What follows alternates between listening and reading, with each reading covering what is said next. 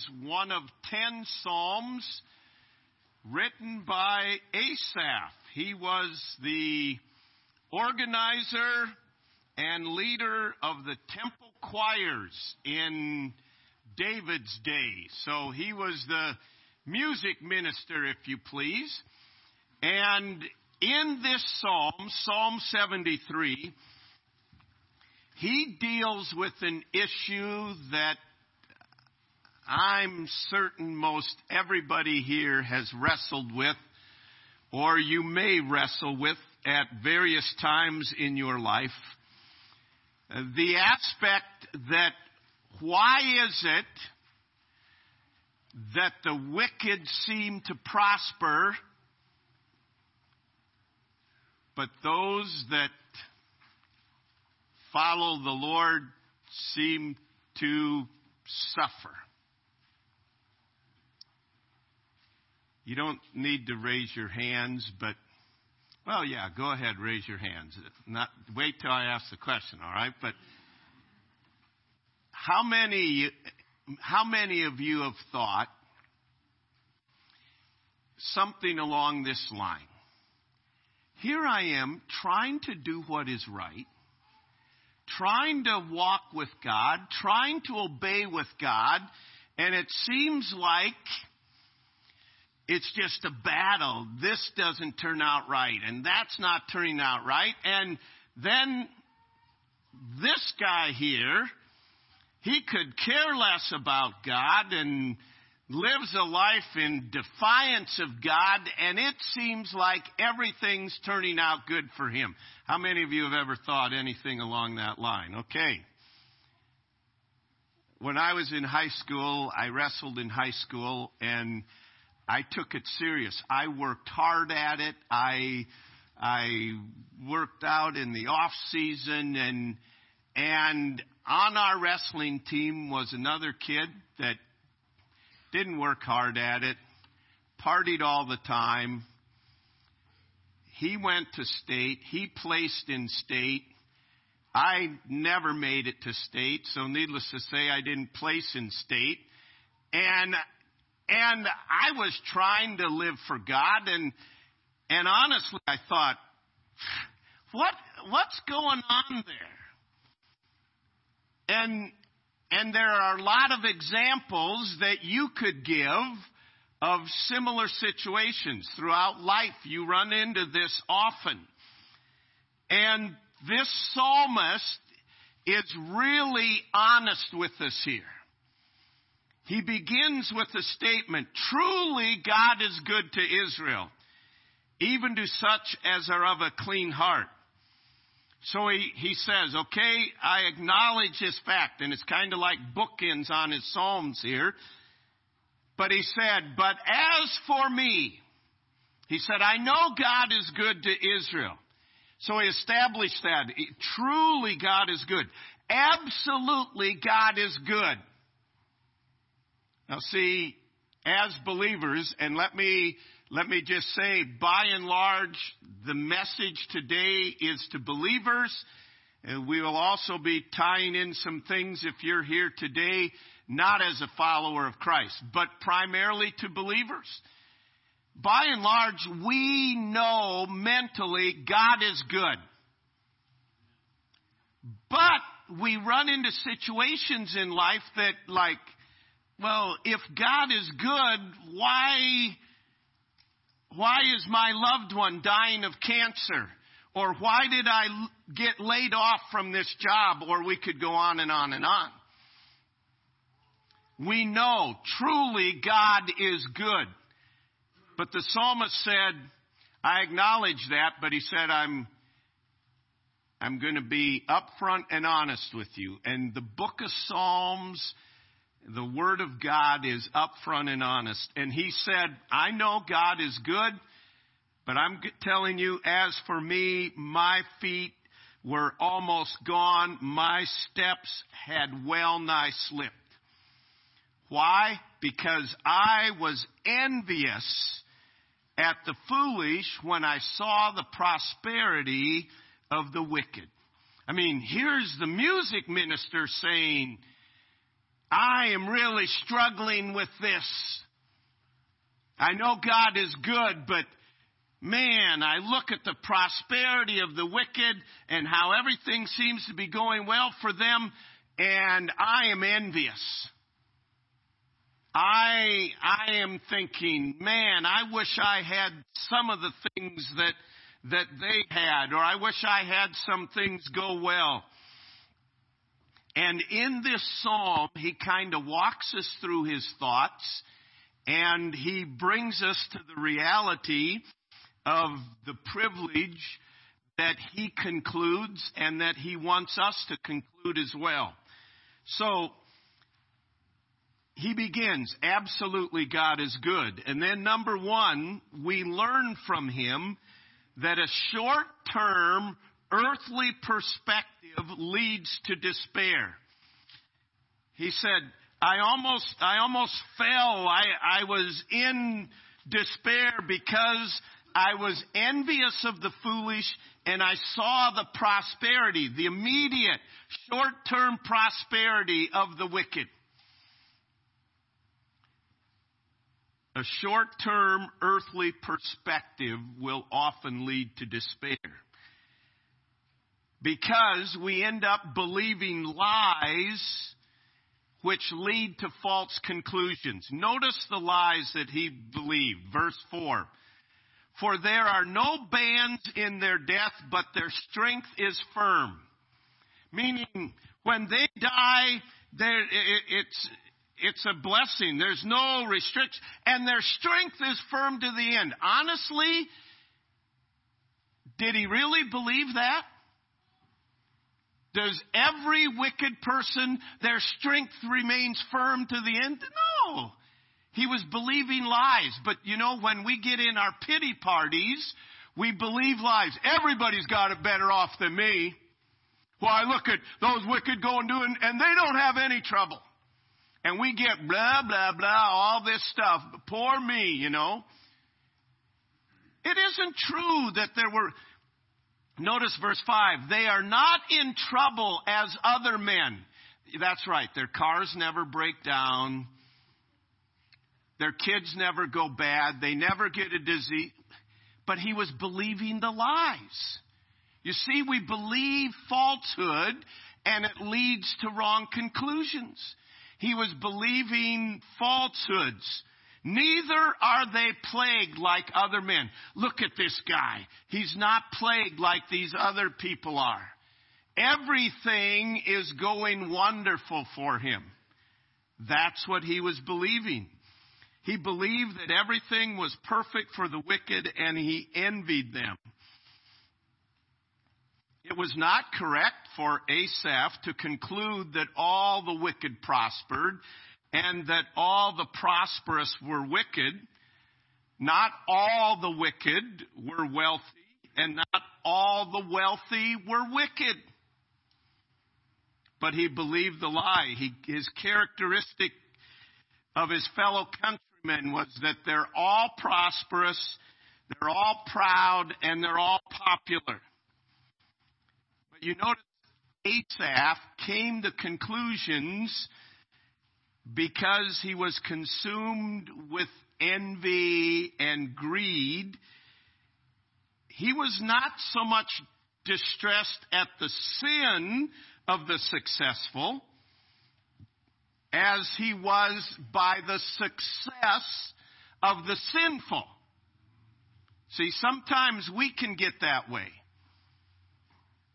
We're not distressed by the sin of someone that we assume is successful.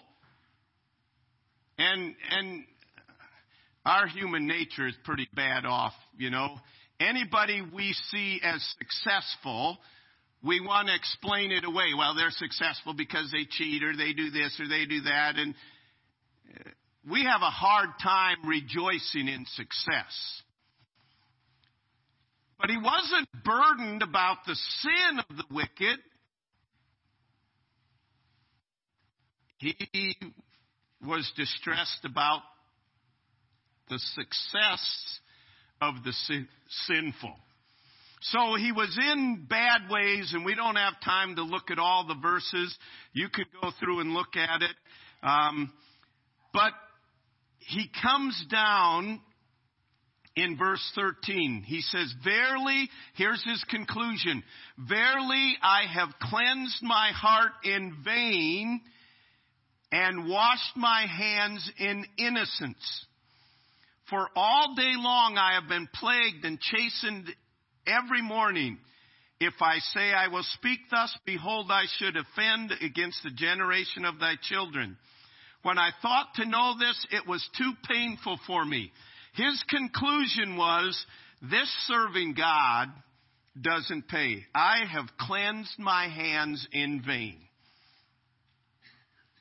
This that I've invested to walk with God, it isn't paying off. I haven't seen any fruit of it. Look at my neighbor. Look how things are going for him. Look at this guy at work, as wicked as sin. And man, things seem to be going well for him, and I am struggling. Verily, I have cleansed my hands in vain. And he's troubled and he's turmoil and, and despair.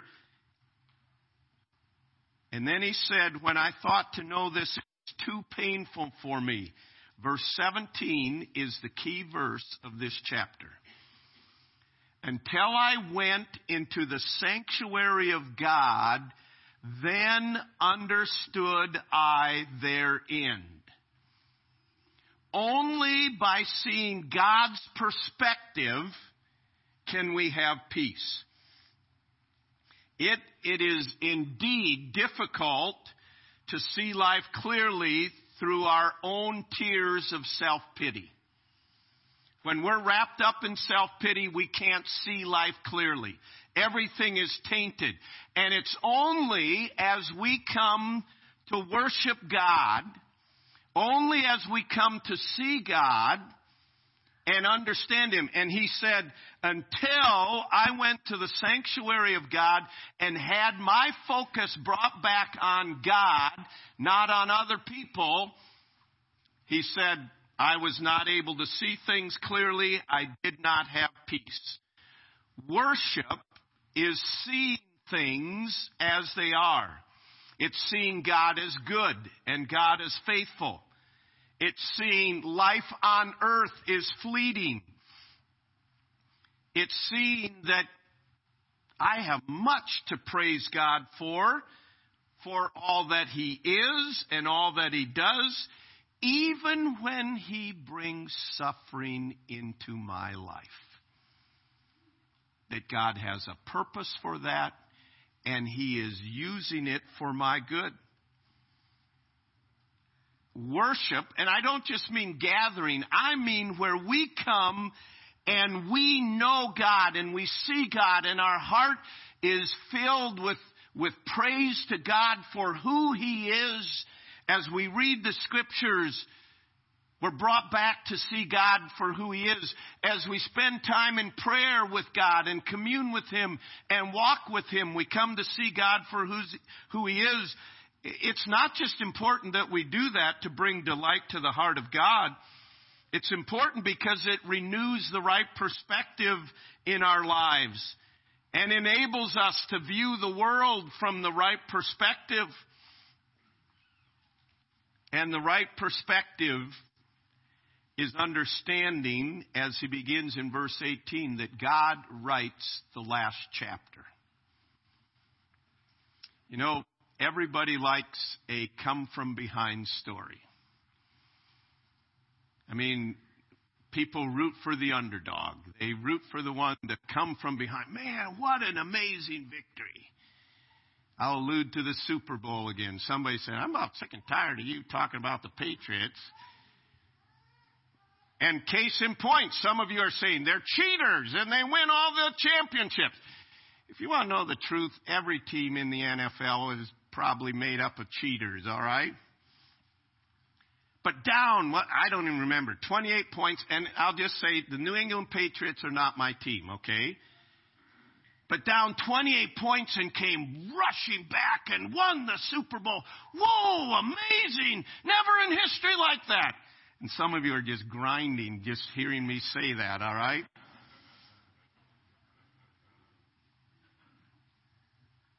But Asaph said, until I went to fellowship with God, I didn't understand how they end. And then he says, God writes the last chapter, Surely thou didst set them in slippery places. Thou castest them down into, into destruction. How are they brought into desolation as in a moment they are utterly consumed with tears? As a dream when one awaketh, so, O Lord, when you awake, Thou shalt despise their image. Thus my heart was grieved and pricked my reins. So foolish was I and ignorant. I was as a beast before thee. Notice what he's going on. He says, until I went and saw things from God's perspective, I forgot that God writes the last chapter. And it's the last chapter that makes all the difference in the world.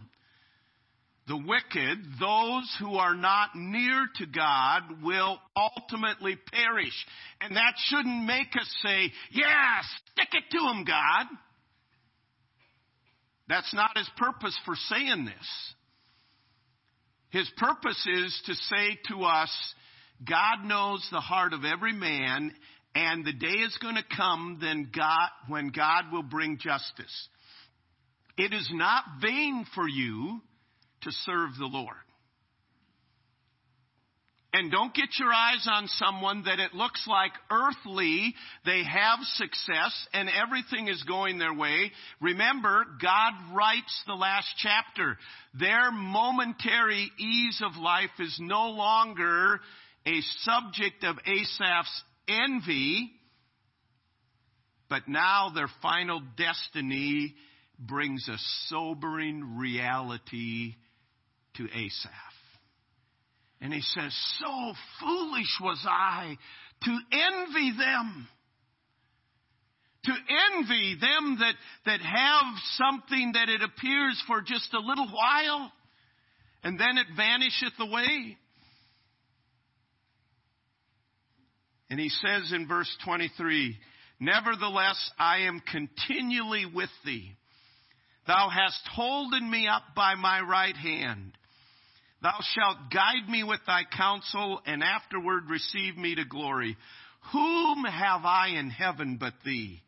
And there is none on earth I desire besides thee. My flesh and my heart faileth. But God is the strength of my heart and my portion forever. For lo, they that are far from thee shall perish.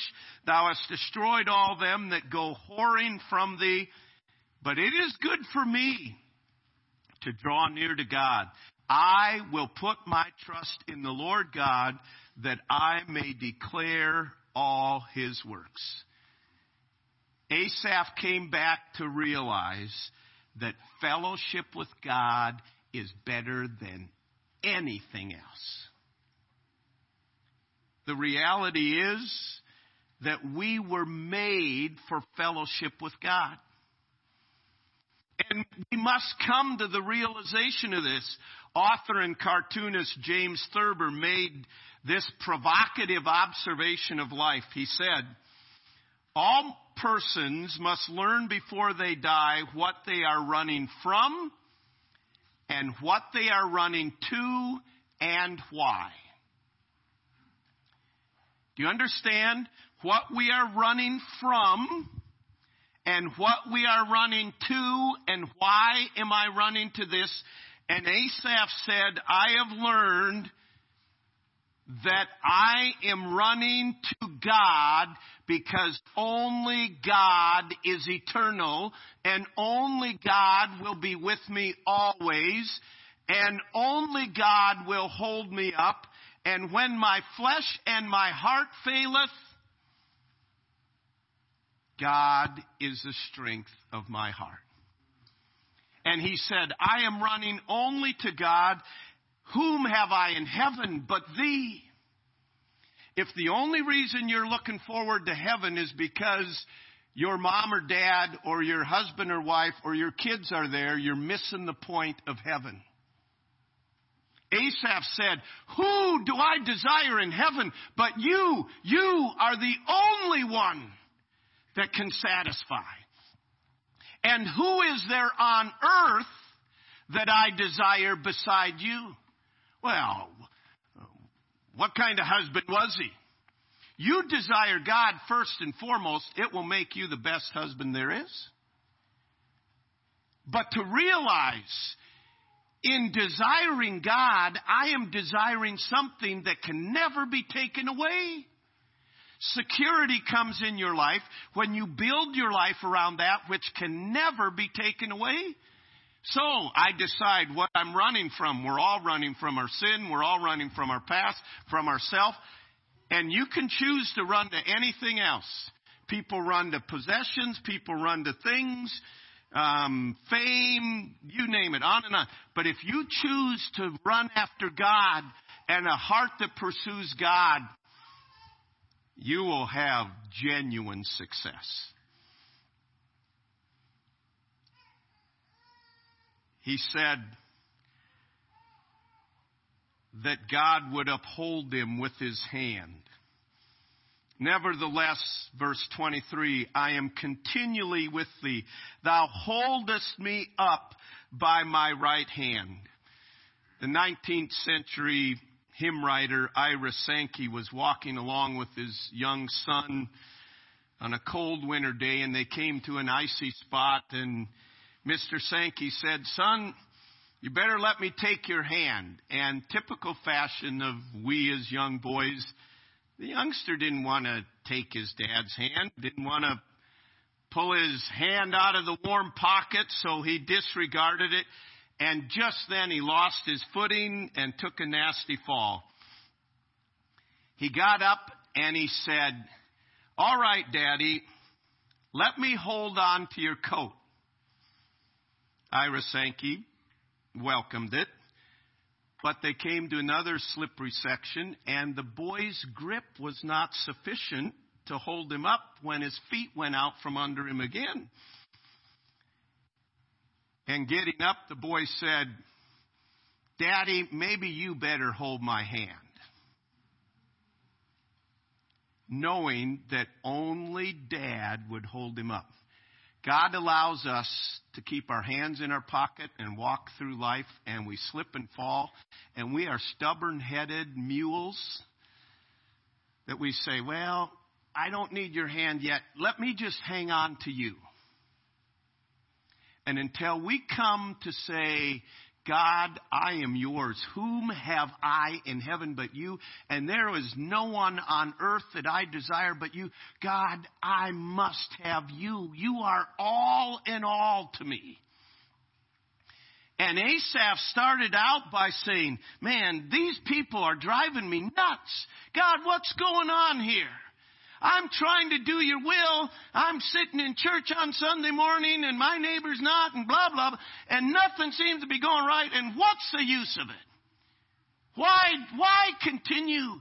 And then he said, until I went and saw God, until I went and saw the reality of God and see that God writes the last chapter and that God is better than anything in this world we realize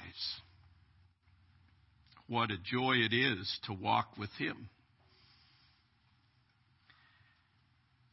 In conclusion, the favorite words that you love to hear, right? Let me just mention four things.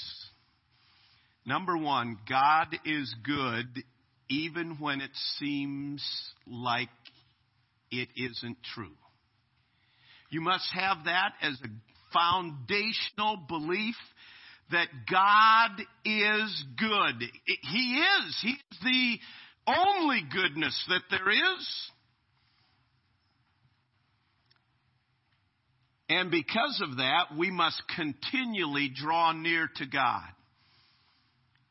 He said, When my flesh and my heart faileth, in verse 26, God is the strength of my heart and my portion forever. For lo, they that are far from thee shall perish. Thou hast destroyed all them that go whoring from thee.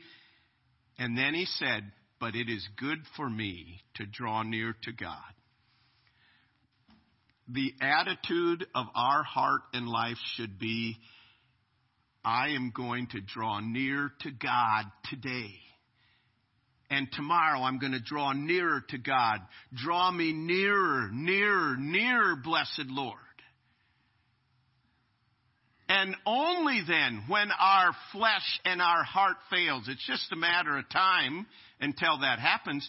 Only when your flesh and your heart fail and you have been drawing near to God that you can say, He is the strength of my heart and my portion forever.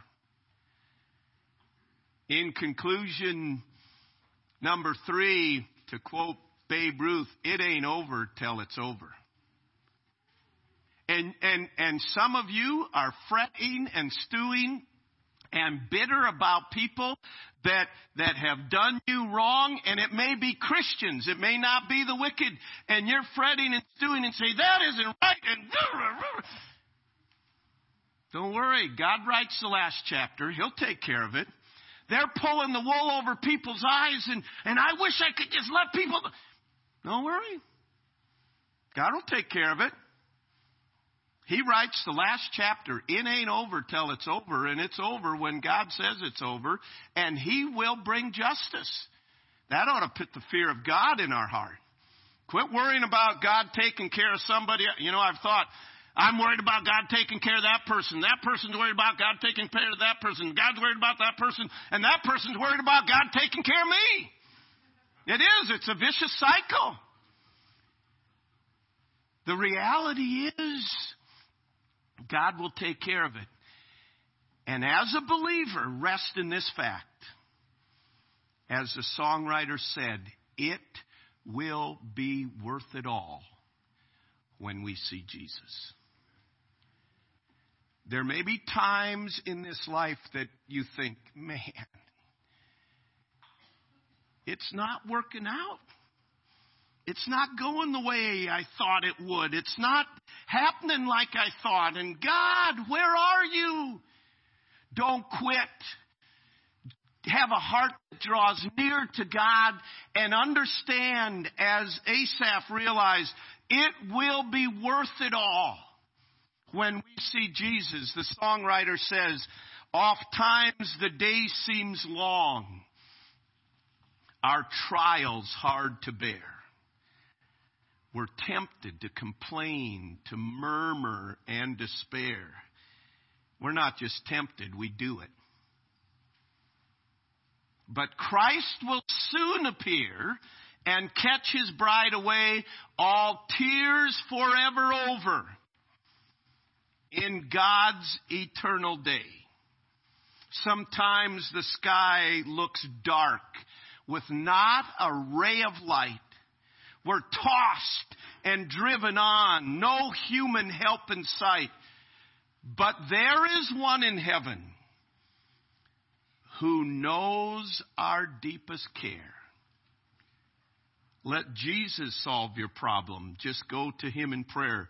Life's day will soon be over.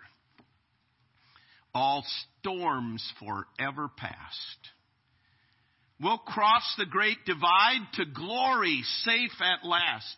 We'll share the joys of heaven. A harp, a home, a crown. The tempter will be banished. We'll lay our burden down. It will be worth it all when we see Jesus. Life's trials will seem so small when we see Christ. One glimpse of his dear face, all sorrow will erase. So bravely run the race till we see Christ. And that's what Asaph came to the conclusion to. We ask today, are you sure that you'll see Christ? Has there been a time that you personally called upon Jesus Christ for the forgiveness of sin turning from your sin and turning to Christ alone, not anything else, Christ alone for the forgiveness of sin. If you have never done that, you have no, I offer you no consolation, no hope. There, it, it's not going to turn out right for you if you've not done that. It won't be worth it all. But if you have called upon Jesus Christ to forgive your sins and save your soul, and you have sought to draw near to Him and rested in His care and provision, it will be worth it all when you see Christ. So bravely run the race. Heavenly Father, thank you for the transparency of Asaph and you recording it for our good. Lord, I don't know the specific needs represented here today, but I know that we are all tempted to,